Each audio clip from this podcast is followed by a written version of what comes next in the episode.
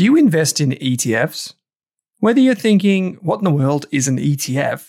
Or you're looking for the next opportunity to add to your portfolio, GlobalX has you covered. From big tech to bonds and bars of gold, GlobalX offers a wide range of exchange traded funds. Go beyond ordinary with GlobalX ETFs. Visit globalxetfs.com.au. That's globalxetfs.com.au. Are you thinking about starting your wealth creating journey, but not sure where to put your hard earned dollars? InvestSmart can help. InvestSmart offers a free quiz that makes it easy to find the right InvestSmart ETF portfolio to help you reach your goals. Just visit investsmart.com.au and hit Get Started. Answer a few simple questions about your goals and how much you want to invest, and you'll get a tailored statement of advice with a portfolio recommendation. You can visit investsmart.com.au for a no obligations free statement of advice. This ad is brought to you by InvestSmart Advice, AFSL 334107. Hey there, here's a quick note. This podcast contains general financial advice only. That means it's not specific to you, your needs, goals, or objectives, so don't act on the information until you've spoken with your financial advisor. You'll find our full disclosure, disclaimer, and link to our financial services guide in the show notes. Wayne, thanks for taking some time to join me on the show. My pleasure. We just had a site tour um, mm-hmm. here in Sydney. Up, I'm up from Victoria. It's it's been it's a lovely day. It's just great to for get out change. for a change. Yeah, it's been raining here now. Melbourne's got it. Yeah. Um, it's great to get here and just see what you've built. Um, to talk to Matthew, to hear from the team. It's just a great environment you've built here, and to see what you're doing every day. Not only, um, I guess, the the journey of the business and you telling the story as we go, went through, but also, I guess, some of the complexities that are involved. Um, we're going to talk today about your journey, the business's journey, where you are today, and how you see the world through the lens of capital allocation, resourcing, and so on and mm-hmm. so forth. And I would encourage anyone who is listening who wants to learn more about LaserBond to go to the website. Uh, there's plenty of photos, visuals, videos there that people can refer to. But if I'm not mistaken, Wayne, I think this would be the first long form interview you've done. Yeah, sure. It definitely is. So yeah. If I stuff it up, then you know. I'm sure you won't. But this is um, this is fantastic. It's a real treat for me. And so I think maybe to set the scene, I'll ask you about your background in a moment. But maybe just to set the scene, what does LaserBond do in simple terms? Well, uh, firstly, it's a pleasure, and thanks for joining us from Melbourne. I know it's a big trip for you. No, appreciate it. What does LaserBond do? Uh, we're in the in the business of what we generically call surface engineering, mm-hmm. uh, and what that means is we actually modify the surface properties of wearing components or corroding components so that they actually last longer in service. Uh, it involves both reclamation of those parts that are either worn or corroded, as well as manufacturing new parts with advanced surface properties so that they last longer in service. Mm-hmm. So when you think about it, when, when parts wear out, they always wear at the surface. Yeah. You know, so an example, for example, is uh, you know your brake discs on your car. You know they get thinner and thinner and thinner. Right now we can we can make brake discs last a really long time, yeah. right? But the economics don't usually don't stack up.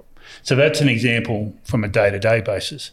But in industry, where equipment uh, wear causes downtime, and that, that can be a high cost of lost production. Mm-hmm. So our customers are, are typically capital intensive industries that have components that wear out. And when they wear out, they've got to stop their equipment, replace them. If we double the time or triple, quadruple the time that those parts last, then we save them money Mm-hmm. and we make that's our business. Mm. And these are like mission critical components. So we're talking Often, about yeah. things like mine sites with the big trucks that people would have seen around, yeah. yep. rail railways, those types of things. Yeah, that's right. Yeah. That's right. So often the downtime, you know, can be tens, if not more, tens of thousands, or if not more.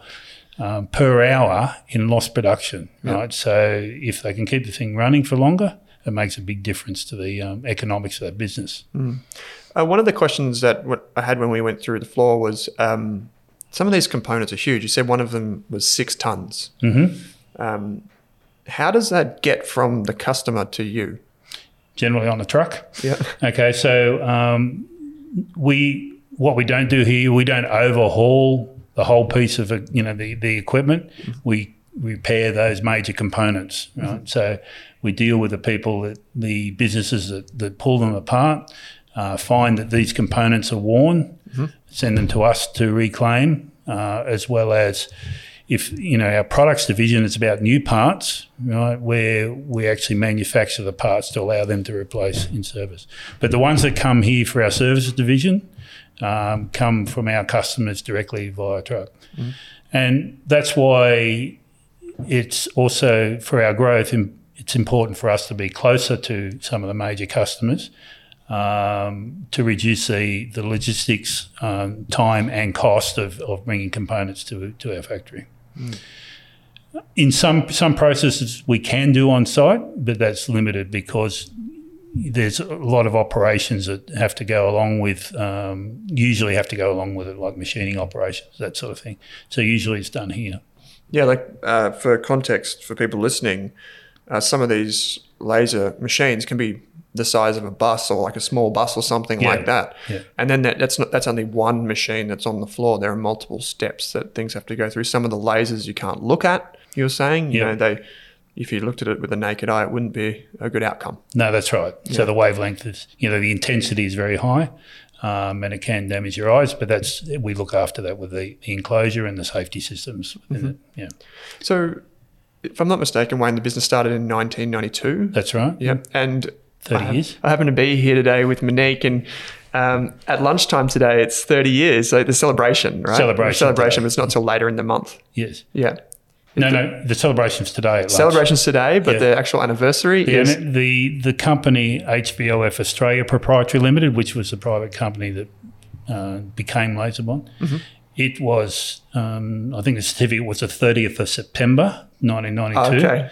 We actually started, you know, trading in in October. Yeah, fantastic. Mm. So that would be that would be great. It's good to reflect and yeah.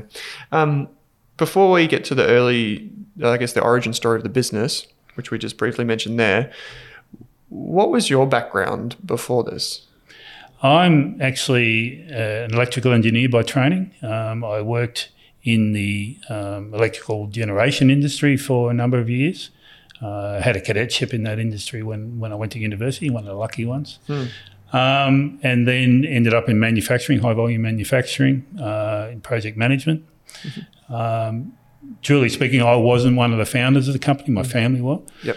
um, but I helped them get started, you know, on the on the side in the in the beginning back in 1992.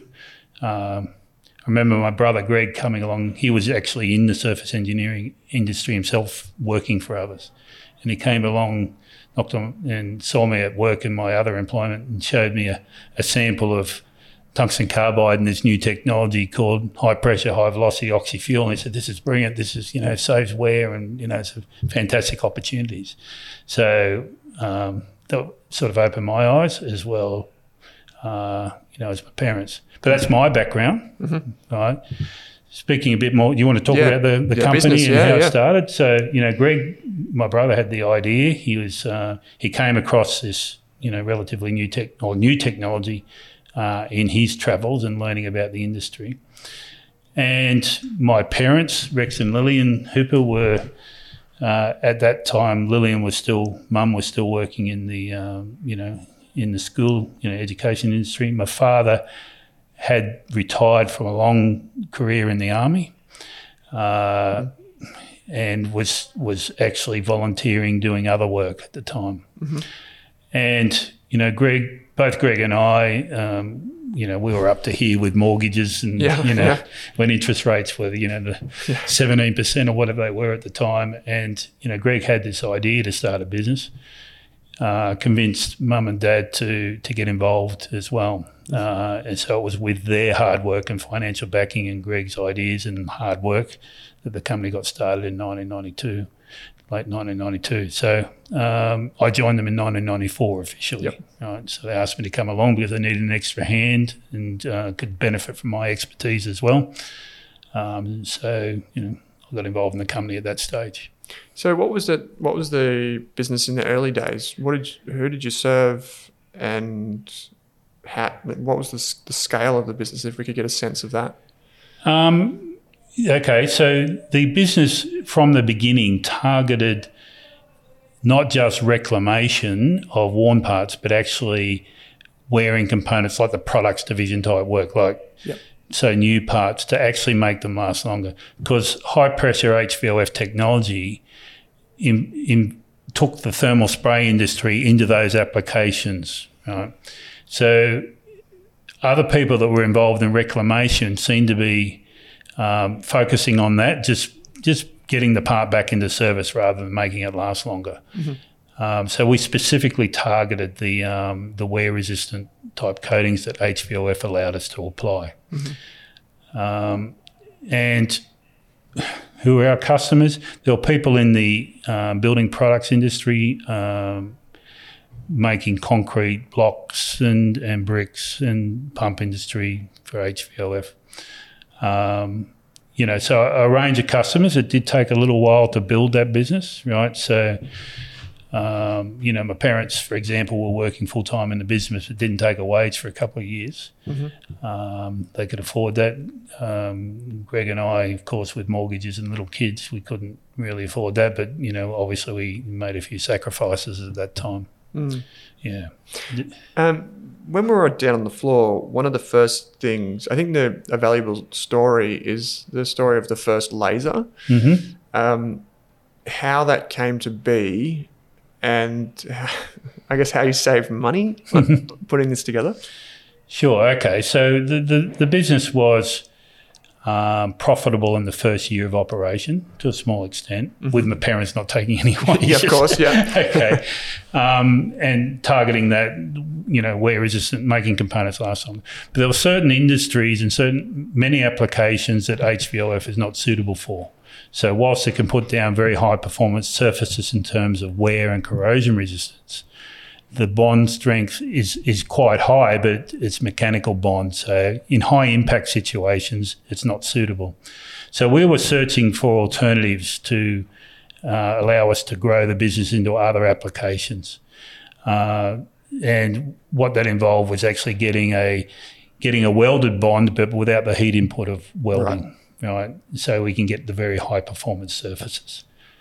Um, and you know, various universities in in Europe, you know, people researchers had um, developed, you know, done some work in laser cladding, and when we were doing our research on that, we could see that, that it had some applications.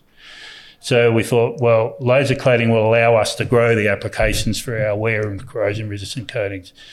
But um, and we got thought, well, okay, we need a laser cladding system. How do we do that? And we got some quotes to get some equipment built for us to do laser cladding, uh, and they were they were of the order of you know two million dollars. The company at the time was only turning over about a million or a bit less, uh, making you know you know tens of thousands of dollars of profit. And frankly, it was you know we realised we couldn't really afford to to pay someone to build us a laser. So um, we decided to build our own um, and use some secondhand equipment, you know, a secondhand gantry robot and an old lathe for a rotator and synchronise that. Uh, right? But we had to replace the control system on on the robot um, and interface that to a new laser, uh, CO2 laser at the time, um, and build the equipment. Uh, and that took us a few years. We started investigating around 1998, and we commissioned the first machine in first laser in May 2001. And in terms of the cost of putting that together versus the new, uh, Yeah. machi- brand new machine, how did that compare? Um, well, the, the laser system, the laser generator itself, it was new. You know, we didn't want to risk you know anything secondhand there, and it's a high power laser. That was of the order of uh, six hundred thousand dollars, and then you know, the rest of the equipment we put together, I guess, for a hundred to hundred and fifty. So all up about seven fifty compared to the the two million. Obviously, that was still a risk, but it was enough that we could you know we could um, swallow that at the time. When did uh, I should know this off the top of my head, but when did the business list on the ASX? 2007, December 2007. Yeah, right. Okay. Okay. Yeah, that was an interesting time for markets. It was um, pre GFC, um, but only just. Yeah, Yep. things were yeah, um, and that was on the back of the the LaserBond cladding technology because we were really starting to hit some goals. And again, very very small company still, but we were you know the technology was was new, and and and we were developing quite a market with that. Mm. And building your own laser, like you mentioned, there it took a few years. Very like obviously it's complex. Like I look at something like that, and I just I don't, Mhm. wouldn't know where to begin, right?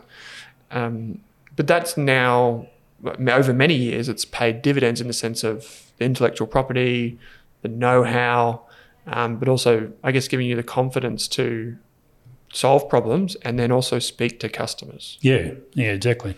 Um, yeah, because it allowed. Uh, well, how do I? Yeah, certainly, what it has allowed us to do is develop a lot of knowledge of the equipment and the best way to get the results. You know, and that that laser you saw it down there. Laser one we call laser one is still operating for us now, um, but it's well and truly paid for itself.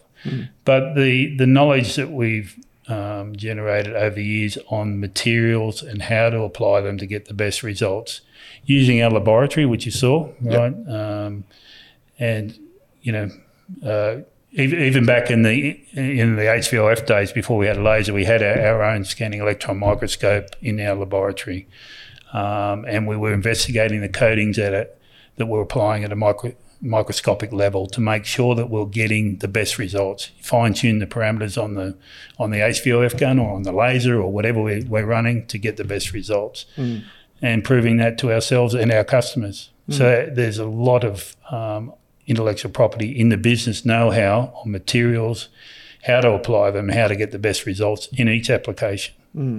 um, we obviously we were very lucky to go through and have a look at everything, but to set the scene, this is a I don't, I don't know, maybe if it's nearly the size of a soccer field, or maybe it's a bit smaller than that. No, it's a bit bigger, I think. Is it a bit bigger than that, right? And Oh, it's 5,000 square metres here, 5,400 here. yeah. and this is the biggest of the sites. Yes, it is. Yeah. Yeah, you've got sites in Victoria, South Australia, and Queensland. That's right. Yeah, Yeah. Queensland being the most recent. That's right. Yeah.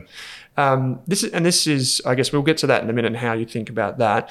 Um, but in terms of the, you mentioned products and services. Can you just break down in this technology as well how investors typically see the business from, I guess, a commercial perspective? So, um, why you differentiate between, I guess, services and how that is different to products in terms of this. Like we saw down on the, the floor there, we saw big rolls and we saw steel coming in, um, or maybe it wasn't steel. Um, you have to correct me there. But then, you know, we also talked about the, the machines that you're making and licensing those overseas. Yeah. So maybe if you can just give us a general sense of the different parts of the business. Sure. Sure. Um, so you would have seen some large components down there. I think you mentioned before. You know, there was one that I said was about six ton. I mean, we we occasionally get twenty five ton. uh, Right. Jobs through here, a lot of jobs that are only you know fifty kilos. It depends on on what we do. Um, so the services division is about reclaiming those worn components as well as making them last longer. So those parts come to us, as we said, via Yeah. truck. Right? Um, so they have to come to us, then they have to be prepared for the LaserBond cladding process, or if it's thermal spraying, but most of it, a lot of it's LaserBond cladding. So it's some pre-machining operations typically. Uh, and then the, the, the cladding process, which puts down the, the, the new surface, and then they have to be typically have to be finished Yeah. um, so and then ship back to the customer for them to then assemble back into the the piece of equipment. Yep. So it's two way, if you like, with those pieces. Yep. Um, timing is often important. Uh, a piece of equipment is out of service; it's costing them a lot of money to to um, in down, you know, lost production. They want to get it back into service. Yep. Um, so, you know, we have to turn around those parts relatively quickly. So, being close to the the people that are doing the overhauls that are pulling that helps in that. That's our service division. If whilst we, you know, we do pull work out of North Queensland into New South Wales and out of, you know, out of WA as well, uh, all over Australia but it's constrained by that distance, the tyranny of distance, and the, the, the time and the cost of doing that, particularly on those large components. For sure. So that's the services division, and it's one of the reasons why we need to be in different parts of Australia. Uh, products division, we're actually manufacturing new products um, from scratch uh, and putting our surface engineering on them, and then sending them out as a as a part. Um, so these parts are generally considered to be consumables, but so they they are thrown away. They're not worth reclaiming because the amount of wear that they get, or Yep. right, they're typically scrapped. Um, but what we do with our surface engineering is me, make them last longer in service, so that the piece of equipment that they're part of can keep operating for much longer. Ha- ha- it- Just as a general sense, roughly how long might these parts long? Look, it really depends on the industry and, and the type of wear, you know. Um, but typically, you know, we're talking model pools of four to twenty times the life that we get out of our components, depending on the on the wear. So, you know, it, it quite often, you know, the steel industry, some of those steel mill rolls that we do as part of our products division, you know, we've got up to in some applications fifteen times what they were getting out of their original parts, right? So it means that they can just keep their mill running for longer. Yep. Right? That's what it's about. How about um, so technology, which we can tie into a conversation around R and D. So obviously, your background is uh, engineering, um, and then you know you've got the, the partnerships with universities. Uh, you've got the lab downstairs, which we just took a look at. How do you think about, I guess, the competitive advantage of LaserBond, and you know, is, do you think it's in that R and D and uh, the constant feedback you're getting and improvement you're making? Oh yeah, it is. It's it's it's that continual development. One one thing about being in Australia as well is that uh, the industries are quite diverse and not necessarily that large. So we, we do a work for a whole range of industries. We don't just do you know um, stuff for rail, right? Um, we do work for rail and mining and minerals processing and, and fluid handling industries and agriculture a whole range of industries. So that's given us a lot of exposure to different things. Also, as a result of that, different materials that we apply to get the best results. So we understand those materials well. That know-how is definitely, you know, part of our um, competitive advantage, if you like, uh, as well as the equipment itself and how to actually run it. Right. So, you know, you can anyone can go and buy a laser, right, and then maybe you know, or buy you know, and put together a piece of equipment if if they like and, and do you know they can do it, but do they know the materials and how to actually get the results out of it? So that's why we've always invested quite uh, significantly in our own R and D because we've always been striving to get the best results out of our materials. You know, and you often say, well, you know, this material might be a lower cost but might do a better job. We try that. Right? These sort of things we're researching on a day in day day out basis. Um, so that that's definitely uh, a competitive advantage. Yeah, I remember we when we were downstairs, we saw this. Uh, the before and after photos from uh, some of the testing that was done down at Monash Uni, um, and basically you could see the different bonds between the elements and how much uh, improvement there was from Yeah. your continual, you know, Yeah. innovation there. And it was, I was actually taken aback by it. We'll try and get a, a photo. I know there's one in the Prezzo that showed something similar. Um, and it was it was just like chalk and cheese really like the difference between the bonds and the the surface how much stronger it is and i think a lot of investors will hear this and probably think well from an environmental perspective and a sustainability perspective this also comes into play because Yeah.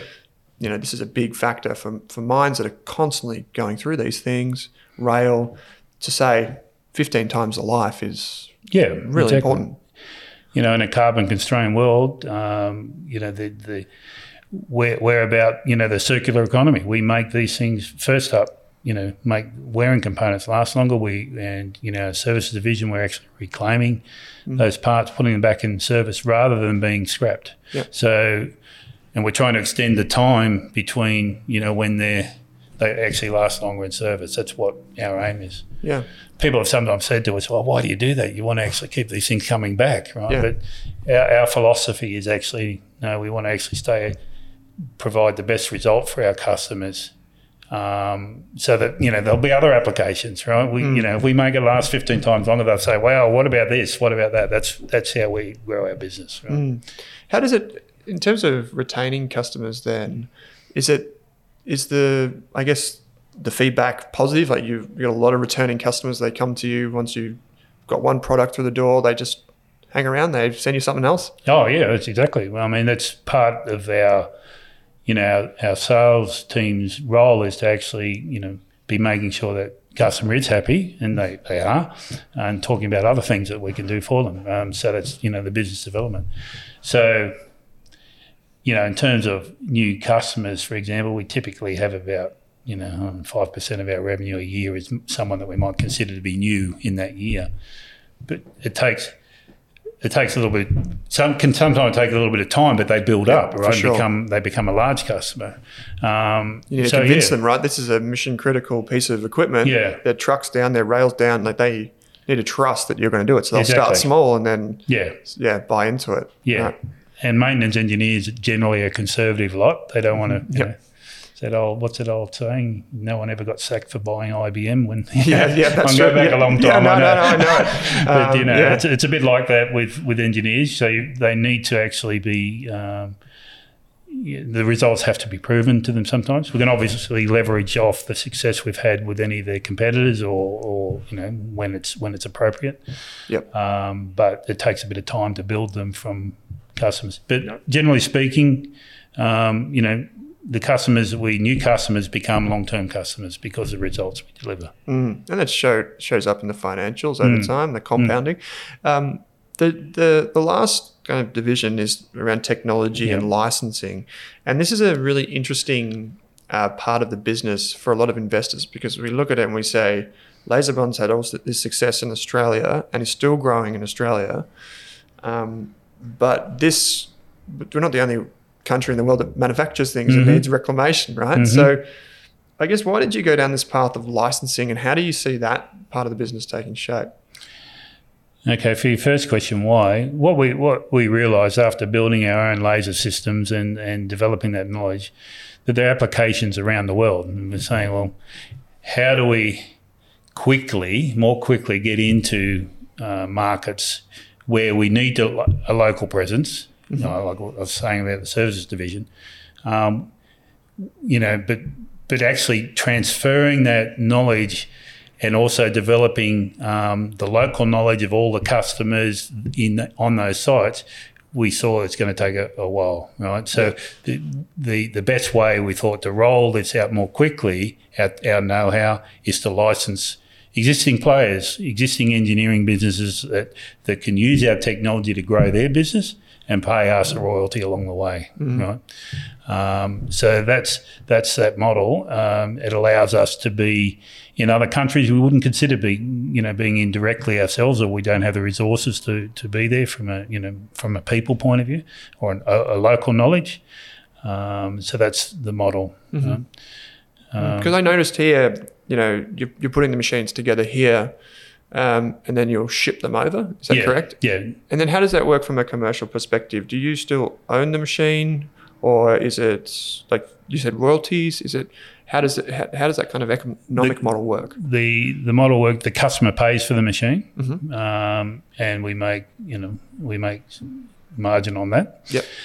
Uh, and it's installed on their site by us. We train them on how to operate. Right. Um, so, and then they pay a royalty fee based on the hours that it's Okay. running. It's and it Like a makes them, traditional model. yeah, it Yeah. makes them competitive Yep. as well as ours. We provide materials that they use, right? Okay. And whilst we're not in the business of actually making the materials, we know we know where to source them and what makes them work, Yep. right? Uh, and we make a small margin on that as well, Yep. right? A smaller margin, Yep. right? So, Yeah, Hmm. and we see this with uh, other technology businesses and um, even hardware businesses on the ASX as well. Uh, businesses that you know want to get into these types of models because it works for the customer and it works for you. yeah, Because for them, it's a lesser upfront cost. They can leverage your expertise. yeah. and you can develop that relationship together, which makes a lot of sense. How do you think about, uh, I guess, the the expansion here in Australia, which is another thing that people think is really fruitful, right? And obviously you do too.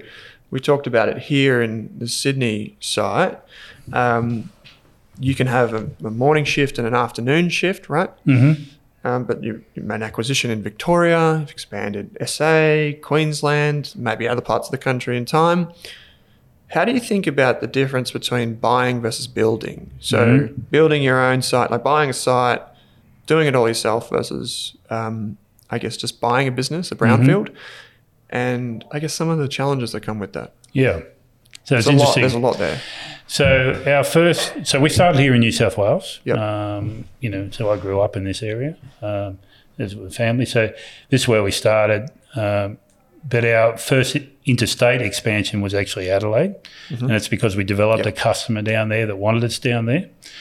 We actually did that one greenfield, so we actually sent down, you know, you know, built a laser system, sent down there actually. Uh, and we sent some management people down there, um, and we started servicing that customer down there. Um, the and it, wa it was successful. It has been very successful. Um, but one of the things about that was a particular customer which was really products division type work, okay, not, Right, not okay. reclamation. So it didn't need the extent of the support infrastructure uh, and people to run that equipment. So, you know, you saw out there, we, we run a fairly large machine shop, which involves processing the parts for the services division that come in, preparing them for the laser cladding, Yep. uh, as well as the lasers themselves, and then some finished machining operations. So you need all that equipment, but you also need people to operate them and that know how to operate them. So uh, South Australia's been very successful, but it, for our services division uh, expansion, into which requires us can grow a lot stronger if we're nearer to customers. That's why we you know we've moved into Victoria as well as uh, Queensland. Uh, we've done those by buying existing engineering business and then bolting on our technology. Right? Yep. So support infrastructure's there, but importantly, the people that run the equipment are also available. So you know everyone's saying at the moment, but we've always had a you know finding finding skilled machinists has always been an, an issue for the company. Uh, and it's something we do, we address all the time. right? So we want to buy businesses that have already have a successful engineering business that our technology will enhance and help us to grow that business. Yeah. How about on the, the, the culture side of acquisitions? Um, you obviously want to retain those those people. So, are there any mechanisms that you put in place, or even if you don't necessarily have a, an exact answer for that, but more so, how have you been with retaining those those members to date? Um, on each of those um, sites, pretty good. Uh, the retention is is very high. Um, how do we go about it? Well, it's it's you know most the, the, the two acquisitions, you know, the more recent ones, Victoria and, and more recently Queensland, they were family owned companies. So a lot of it is about you know letting them know where you know we started as a family company and and this is where we're at. You know, sure some things need to change. We need to put in you know ERP systems and you know our own and to make sure things. But it's going to continue with the same sort of ethos. Yep. Right? And in fact, we need you to continue with that because that's successful. Right. Yep. So. Um, yeah, you know, I was down in um, Victoria earlier uh, this week, um, and it's all about keeping keep, keep, keeping people informed about what's happening, and and you know making sure they know there's a great business that we're growing strongly, and they're an important part of it. Um, so culture is something we're, we're continually working on. There's always wa room to improve, you know, but we're getting, you know, we've got a, a good bunch of people. We've got about 130 employees all up now, um, and they're, you know, and they're great. You know. Those are the engineering businesses too. I imagine for some of them, it's a liquidity event if they're a family business. You know, they Yeah, they get the cash and they can oftentimes I'd imagine they can their employees keep their jobs, right? Yeah, that's and, right. And that's that's really important to them and maybe even they, you know, their managers keep their jobs, which is really important, right? Yeah, that's right. So you want that continuity and for you as a larger business, like you said, you could have if they just do a day shift, a, Victor- uh, morning shift in Victoria, they might do an afternoon shift. Yeah. You know, might be able to bring in different um, people for that. And then, of course, the like the the lasers Yeah. getting installed. That's a whole new toolkit in their That's arsenal, right. Yeah. and it makes them more valuable to Yeah. customers. Yeah. So, how do you think about investing like resources generally across the business? Um, I know obviously like enviable track record when it comes to dividends. Um, like you know, obviously employment is going up because more people are joining the business. Uh, you've got you know these global ex- expansion with the, the licensing. Uh, you've got you know interstate opportunities. I guess I'm just trying to get a general feel of how you and the team here assess the lay of the land and where you should be focusing money. It's a good question. Um, you know, one of one of the things that the you know the company as a profitable private company before it was um, taken public and, and being profitable since, you know, we have, you know, franking credits to sort of keep growing. Um, Yep. But our you know, in the beginning, like as a family, we were always reinvesting in the company. We always have, right? So it's For a matter of balancing that. Um, the dividends work well for our shareholders. We've got some long-term shareholders that are, that are happy with that, but we don't have a high payout ratio, and that's you know we because we need funding for growth. Yep. Um, so capital allocation is always a bit of a you know question. Um, We we've been steadily increasing dividends. Um, you know we're going to if, if we just want to pay out cash, we can afford to do more than that, but we need it. You know we want to grow, so you know we're funding both at the same time. Yeah. And I think that that has worked for us. You know, we're um, we, we're not tapping the market for funds all the time. We've had, I think, two capital raises since the listing. One was more recent to fund Queensland, but that's been very successful. Uh, we were very pleased with that. It also brought in some, you know, small cap funds that couldn't get any shares that had been interested in the Yeah, I know a lot of investors would love to take part. Yeah. yeah. So uh, I think that's great because that gives us that long term support as well. Mm-hmm. Um, so um, yeah, it's finding finding that balance. I mean, the board always deliberates about that. Yeah. Uh, it's something we discuss day in day out, and there's always you know some um, you know discussion, Mm-hmm. right? But that's what it's about, you know. And, uh, We were just chatting off air before, um, and it's hard to get a sense of this, but um, I think you called it was it a vertical borer? yeah. It's a gigantic machine um, with a big I don't even know what you'd call it, like a boring, like a drill bit that goes into it. boring bar. Yeah. Yeah, that goes into this huge piece of equipment Yeah. uh, vertically as it spins Yes. down. Yeah. And what did you say? Three meters. The foundations are three meters down. Yeah. Yeah, and this is a huge piece of equipment, and you just look at it and you think, wow, you Hmm. know, from the outside, someone who's not an engineer, and then you say you you know you managed to pick it up secondhand, and and I just think that as you know, people have this kind of perception, I guess, that if you're a publicly listed company, you're profitable, you go in, everything's perfectly shiny and it's somehow like magical, right?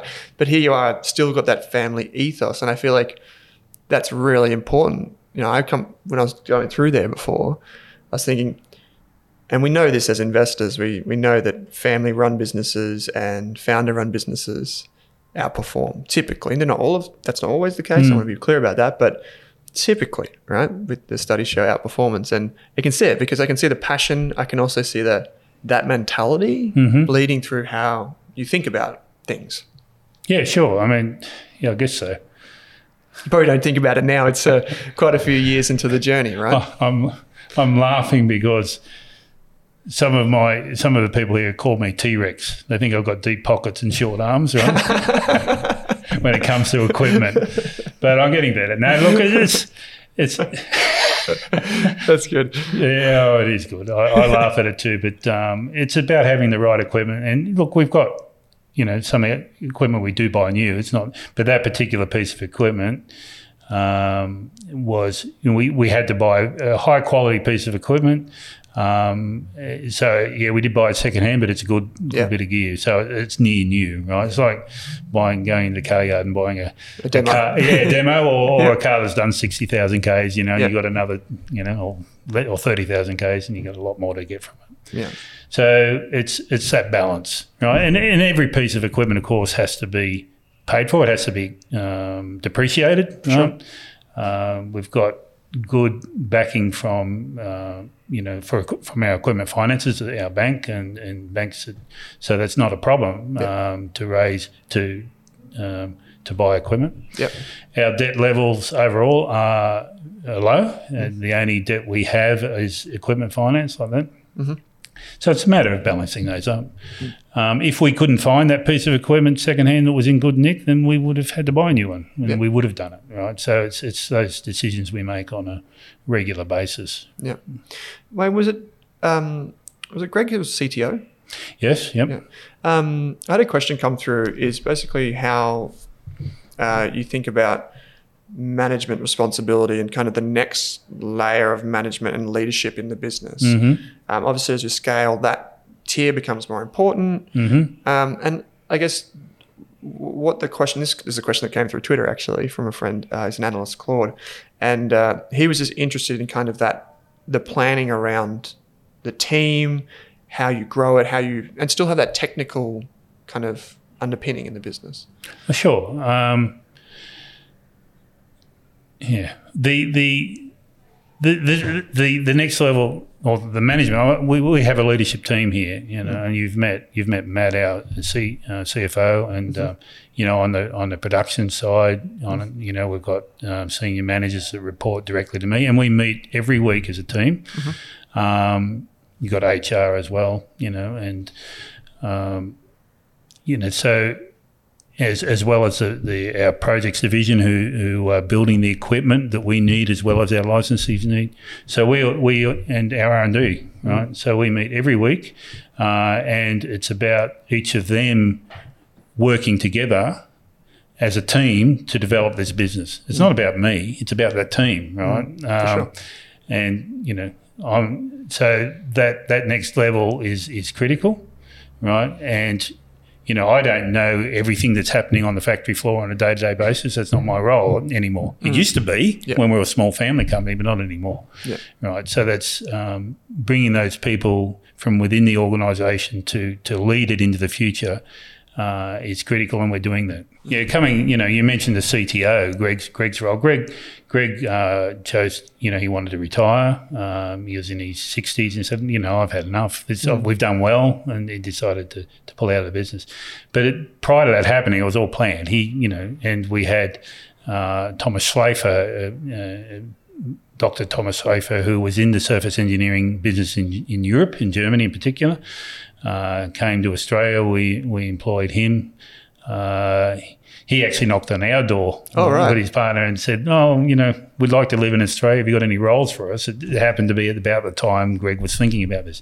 We said, "Well, we really need someone to lead our R and D," and uh, that's how it came about. And he's he's great. He's part of the leadership team now. He runs the R and D area. He's responsible for the KPIs within that area, um, both directly our own R and D as well as um, the work with our, the, our partners in the universities um, through you know the CRCs and, and ARC funded projects. It helps us. Those those agreements help us leverage our own R and D resources mm. to get um, you know independent verification of our results as well as their own, as well as you know get more of that work done. Mm. Um, so that's working well. So Thomas looks after that, you know, and uh, he worked closely in the R and D uh, with Greg and others in the organisation to to come up to speed over several years. Mm. He was with us for a good uh, three years before you know Greg actually pulled pulled the pin and said, "Right, mm. things are in, in place, so I want to leave." Yeah. Yep, it's happy. Um, so I've got probably one final question, which is more on the um, technology division and the, the licensing. Once again, is that's a really exciting point of the business financially. Mm-hmm. Um, when it comes to the you like expanding, particularly in North America, what would you say as a business right now is the bottleneck in unlocking that growth? Um, you know, I could I was fortunate I could see the machines coming together out there. Um, we talked about resourcing earlier on and how apprentices are really important, like right through the business. Like there are things that obviously as a business owner and a, and a manager, things can always get a bit, you know, they can always be improved, right? Like, yeah. Yeah. And so there's always these small bottlenecks in the business. Yeah. How do you think about unlocking that potential? Okay. Um, well, there, there's a couple of things. Right? One, one is firstly delivering the equipment and the know-how to the people. So we have had some issues with our uh, recent, more recent technology sales. Um, we were going to deliver in FY22 uh, with with components that were uh, were promised delivery within the time frame that they, they we expected, and then they kept our suppliers kept pushing them out. We can't get the components. We can't get the components. Right. So ultimately, that meant that some equipment couldn't be delivered last financial year that should have been delivered.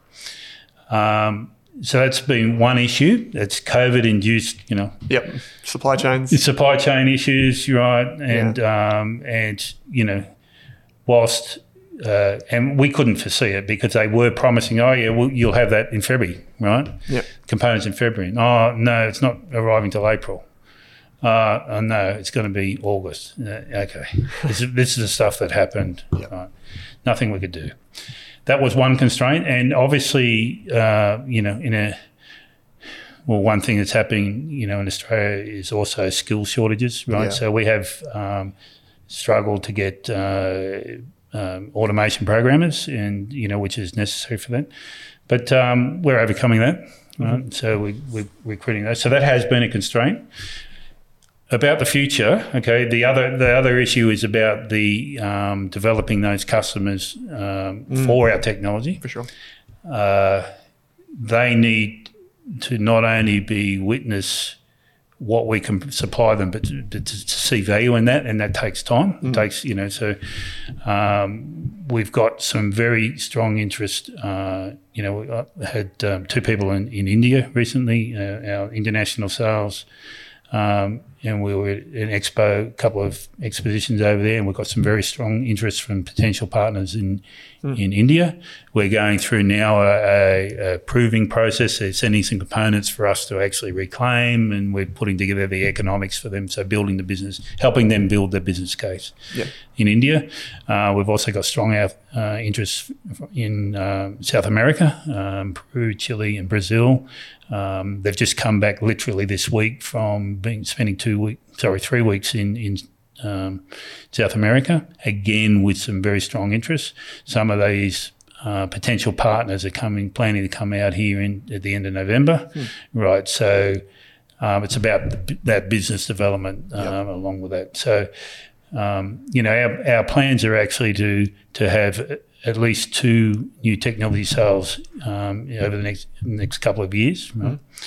Um, and that's sort of factored into our targets that we've announced for FY twenty five. Yep. Right, it's part of it, as well as you know the the organic growth of the business and um, and domestic expansion.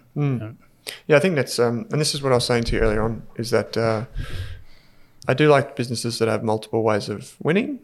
Um, like you said, they take time, and you express that through the, the components for the for the machines, right? These these things happen, and this is a, a business, and you know, it's not always it's not linear. Yeah, You know, these, these to get to A to B, it tends to go all over the place. But Wayne, um, I really do appreciate you taking the time to show us through today. I know you don't get that uh, that many investors coming through and actually seeing it in person.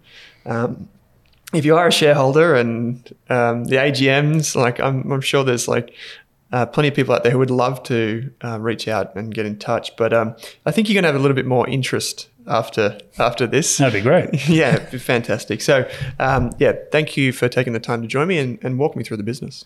It's been been my pleasure. You know, thank you very much for your interest in LaserBond, and you know, it's it's fantastic. And you know, to be honest, I, I love showing potential Yeah, shareholders or shareholders through the business. It's you know, we're very, and, and for that matter, you know, everyone here does as well. We're very proud of what we do, and and it's great to show people. So, um, yeah, really appreciate it.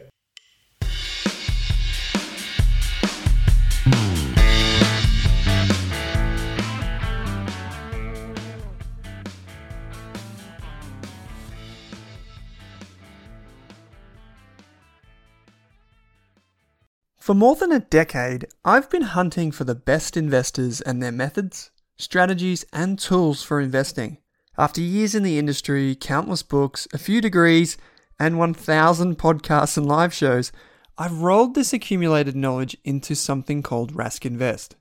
If you've ever heard me talk about a core and a satellite, active and passive, true long term compounding, or you simply want to know exactly how I would invest, now is your chance. Rask Invest is our new investment service, designed for all types of investors who want professional management of their core portfolio at a low cost from a team they trust. Rask Invest helps you automate your wealth creation and passive income. Simply click the link that says Invest with Owen in your podcast player to join one of our live platform walkthroughs or book a call with us. You can also view the Rask Invest PDS and TMD and get invested with me.